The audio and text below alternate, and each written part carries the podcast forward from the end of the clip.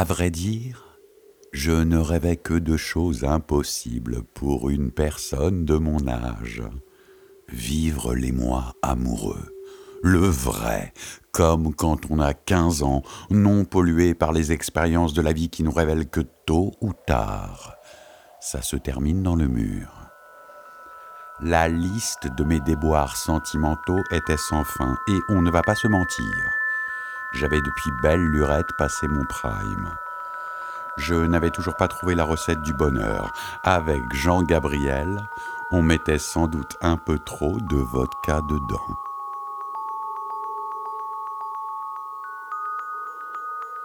Cependant, elle avait étrangement accepté mon invitation Facebook, et à force de messages concernant un prétendu projet, je réussis à lui arracher un dîner lors de son prochain passage dans la capitale du monde connu. La veille du rendez-vous, nous devisâmes longuement Jean-Gabriel et moi sur les relations amoureuses. Amour. Envers une personne, le plus souvent un caractère passionnel, fondé sur l'instinct sexuel. Oh oui, oh oui, oh oui, oui encore. Puis nous la googlisâmes de la tête aux pieds.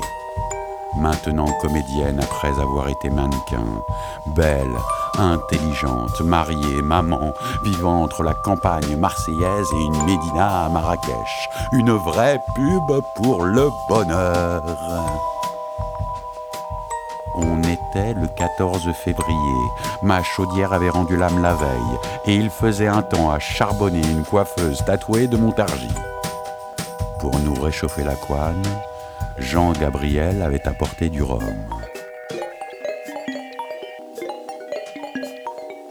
Après avoir terminé la bouteille, nous étions persuadés que ce rendez-vous était un test grandeur nature de suicide sentimental.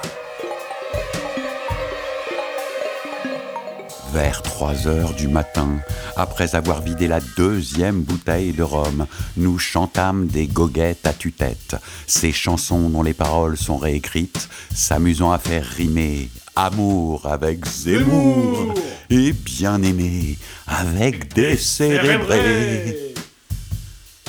D'humeur joueuse, nous fîmes ce soir-là un pacte avec le diable pour qu'il m'aide dans cette aventure.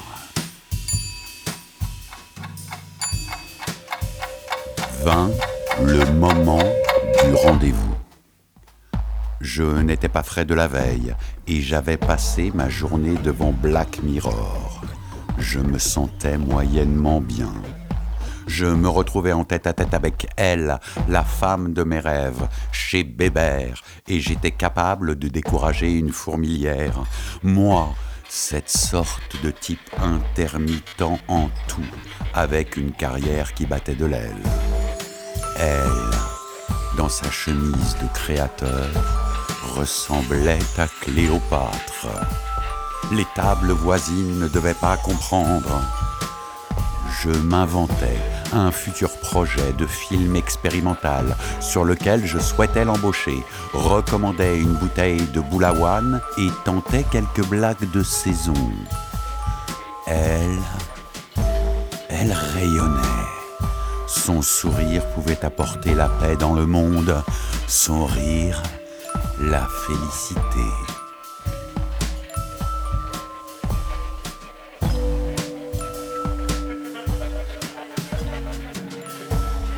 Je ne m'étais jamais senti aussi moyen.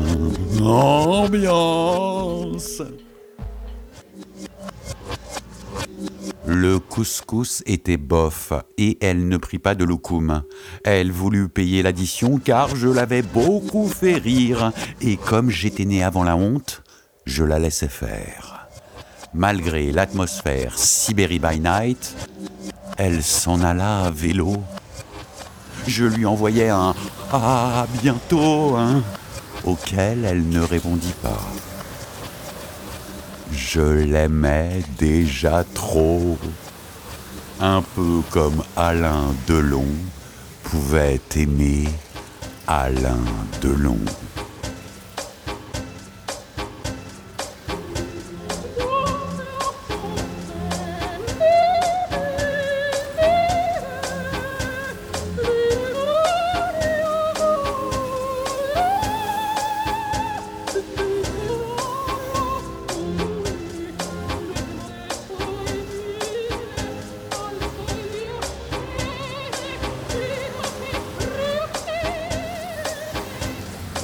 Je rentrais jusqu'à la goutte d'or en discutant de l'ouverture de la Traviata de Mozart avec Ahmed, mon chauffeur Uber, fidèle auditeur de radio classique. Dehors, il faisait moins 30 et les rues étaient vides.